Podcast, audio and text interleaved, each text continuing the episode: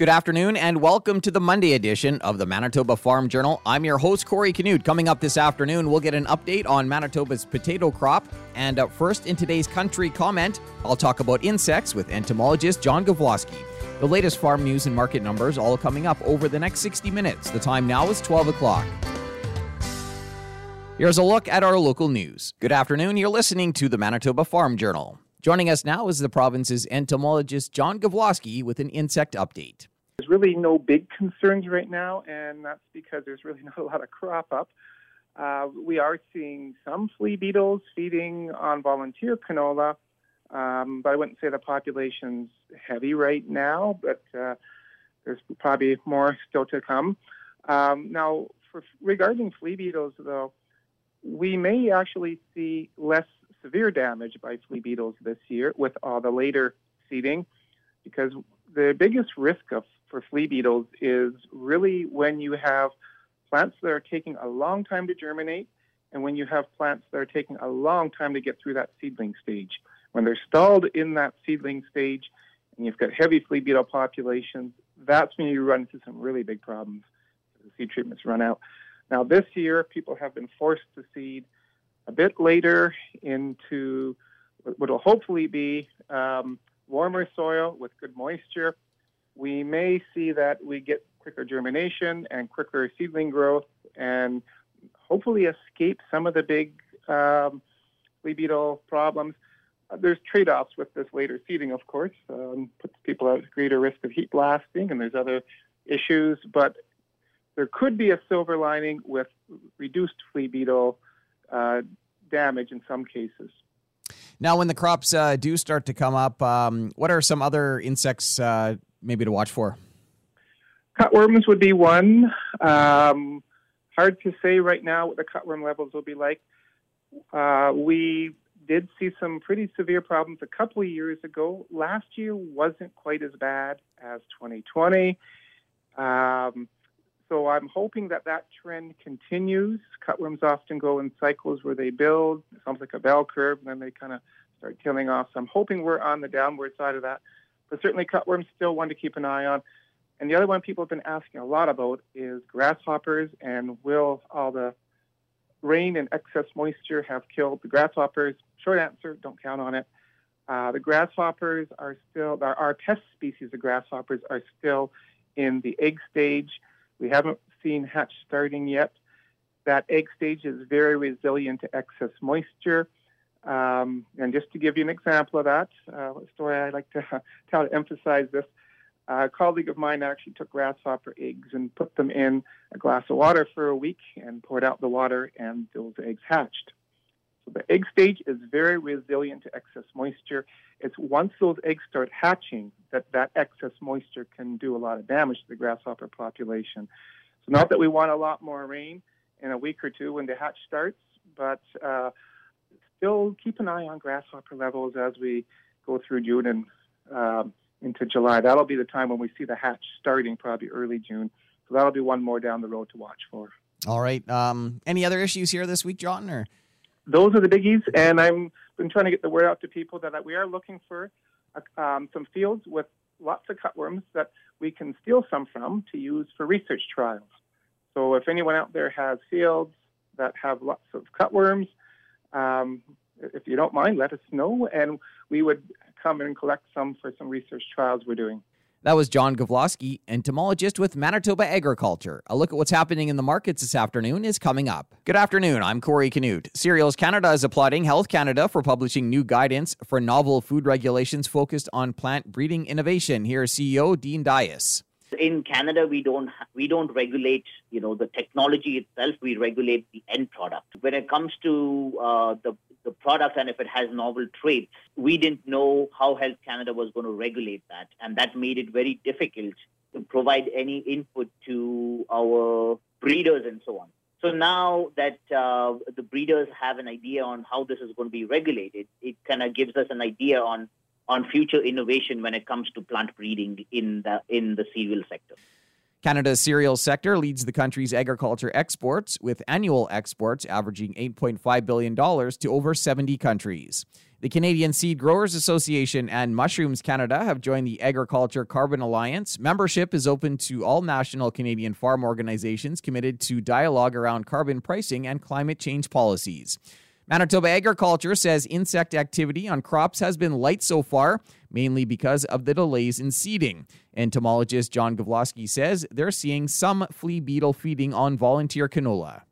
I wouldn't say the population's heavy right now, probably more still to come. Regarding flea beetles, though, we may actually see less severe damage by flea beetles this year with all the later seeding. The biggest risk of, for flea beetles is really when you have plants that are taking a long time to germinate and when you have plants that are taking a long time to get through that seedling stage. Gavloski says cutworms will be another insect to scout for early in the season and presumptive cases of avian influenza have been found in about 11 mammals in Saskatchewan. Pathologist Trent Bollinger of the Western College of Veterinary Medicine says avian influenza is why some skunks and red foxes have recently died or have been behaving abnormally. He says it's unusual to have this many cases of the virus. Bollinger says the flu doesn't appear to be transferring to people or pets. That was a look at today's farm news. I'm Corey Canute.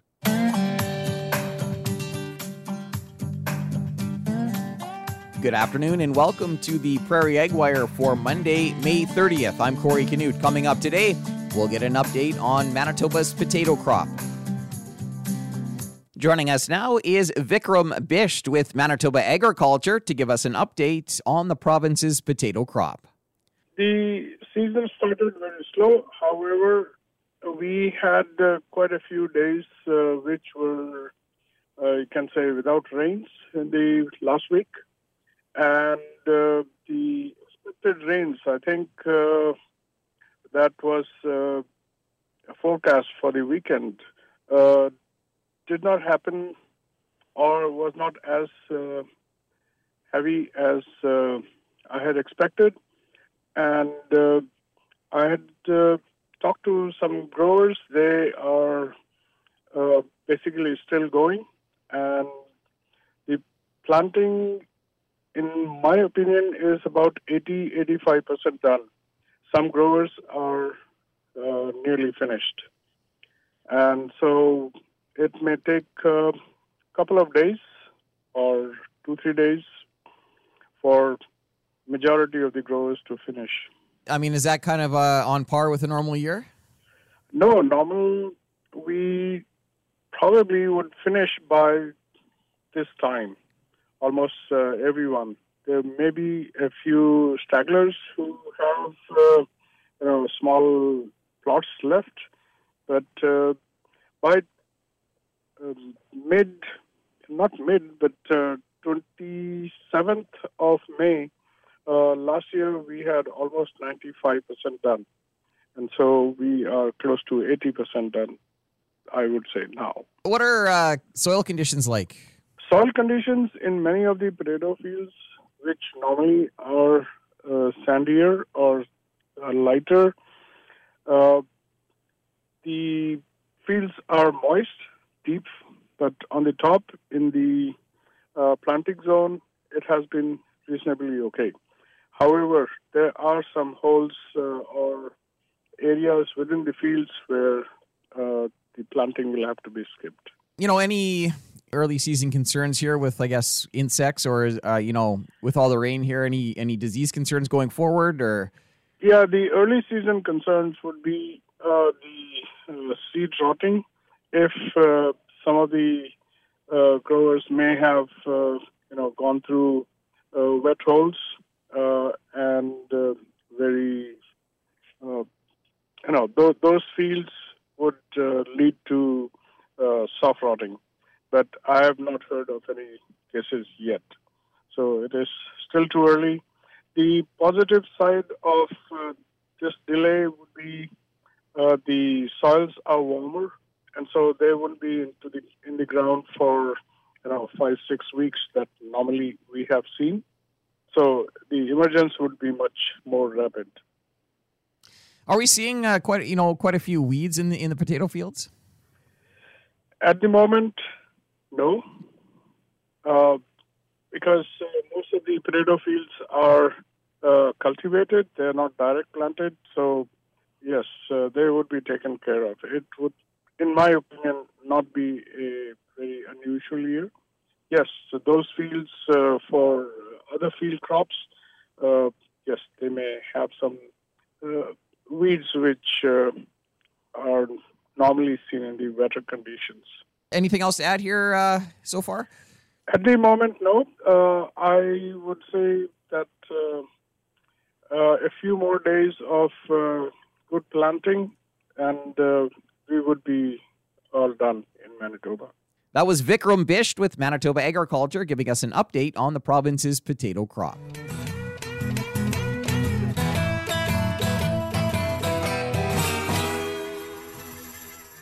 Farm Credit Canada is providing relief for Manitoba farmers affected by flooding. Shannon Weatherall is Vice President of Prairie Operations. Obviously, it's been a challenging year for many of our customers in Manitoba with the heavy snowfall, the flooding that's resulted, the heavy rainfall this spring. So we do want to make sure our customers know, and the most important message I have to share is if you're concerned, if you're um, not sure what to do, please come in and talk to us.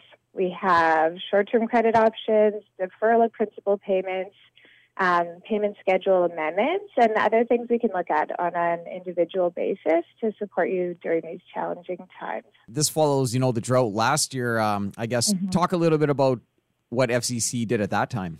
Yeah, similar. For some of our customers, we've had challenges for the last year. It's gone from drought and lack of moisture, and then impacts of rising input costs, whether it's feed costs for livestock producers or input costs for our grains and oilseeds producers. So we have had similar programs in place as well to support customers during this time. And really, that's what we're here to do at FCC. We work through our customers through all cycles of agriculture in good times and challenges and want to support them for their long term success.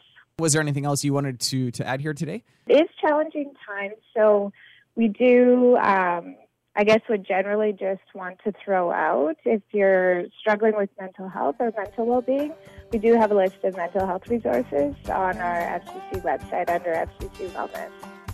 That was Shannon Weatherall, Vice President of Prairie Operations with Farm Credit Canada. FCC is providing relief for Manitoba farmers affected by flooding. That's it for the Prairie Ag Wire for today. If you have any questions or opinions to share, send them to us by email, the farm desk at goldenwest.ca.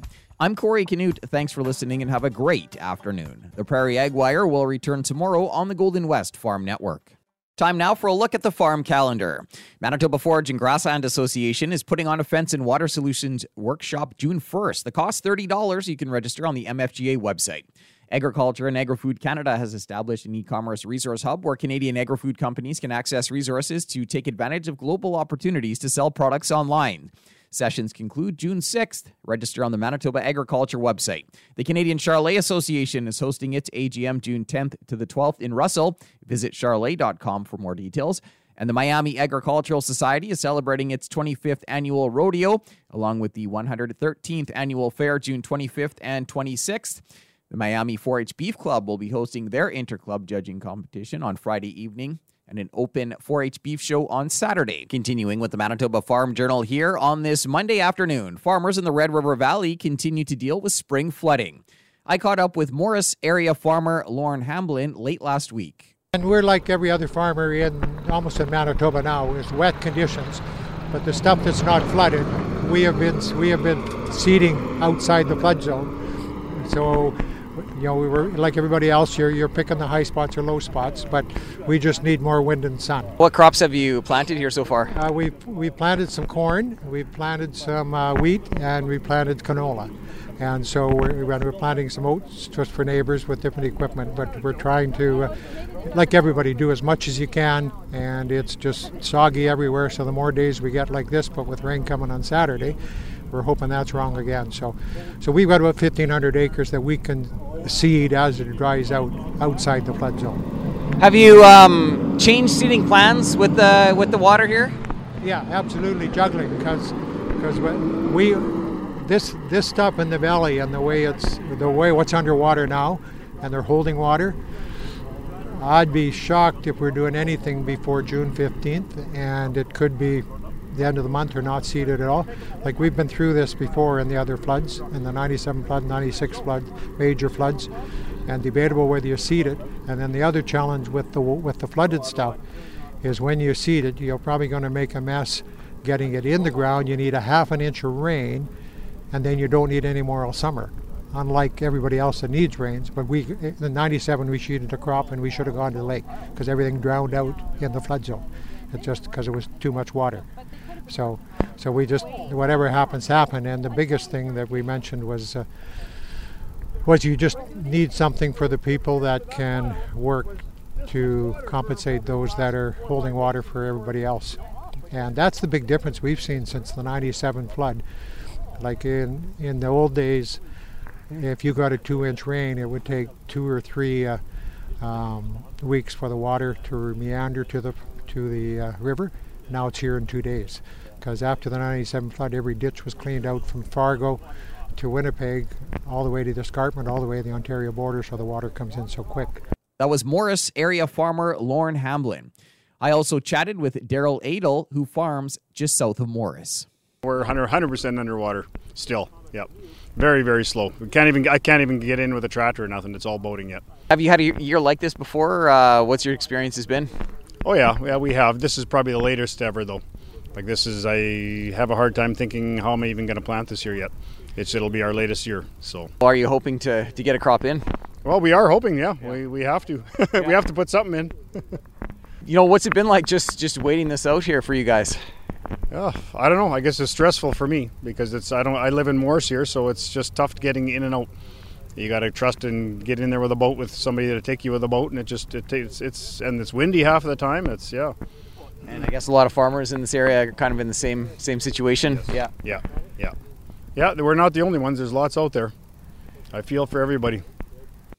That was Morris area farmer Daryl Adel. We chatted late last week. Another look at what's happening in the markets heading into the close is coming up in just a moment. Time now for another look at today's farm news. Manitoba Agriculture says some flea beetle feeding has been observed on volunteer canola. However, insect activity on crops has been light so far, mainly because of the delays in seeding. Entomologist John Gavloski talked about other insects to scout for early in the season. Cutworms would be one hard to say right now what the cutworm levels will be like. Did see some pretty severe problems a couple of years ago. Last year wasn't quite as bad as 2020. So I'm hoping that that trend continues. Cutworms often go in cycles where they build, it sounds like a bell curve, and then they kind of start killing off. So I'm hoping we're on the downward side of that. But certainly cutworms still one to keep an eye on. And the other one people have been asking a lot about is grasshoppers and will all the rain and excess moisture have killed the grasshoppers? Short answer, don't count on it. The CEO of Cereals Canada says Health Canada's new guidelines for plant breeding innovation is an important step for the sustainable future of the grain sector. Here's Dean Dias it's a new tool in our toolbox that we didn't have previously. The conventional plant breeding techniques um, were breeding two different plants and hoping we get the best genetic mix to uh, to create new varieties that could be drought tolerant with higher uh, quality and so on. But now uh, with gene editing, it's a very precise technology where it can make changes to the existing genes uh, that already exist in the plant. Canada's cereals sector leads the country's agriculture exports, with annual exports averaging $8.5 billion to over 70 countries. I'll be back after this to wrap up today's program. We've come to the end of another Manitoba Farm Journal. I'm your host, Corey Canute. If you have any questions or comments, you can reach us by email, the farm desk at goldenwest.ca. Today's closing numbers with more in depth commentary on what's happening in the markets is coming up at 10 to 2 on the Markets Farm program. Coming up on tomorrow's show, We'll talk about seeding deadlines with Manitoba Agricultural Services Corporation. Thanks for listening and have a great afternoon. Hope you can meet us back here tomorrow starting at 12 noon.